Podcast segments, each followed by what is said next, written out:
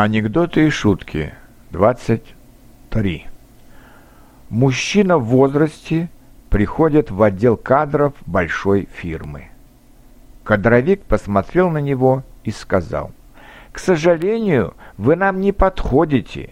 Нам нужны люди молодые, амбициозные, способные творчески расти». «И все-таки запишите мой телефон», — отвечает спокойно мужчина. Когда выяснится, что у вас все творчески растут, а работать некому, позвоните.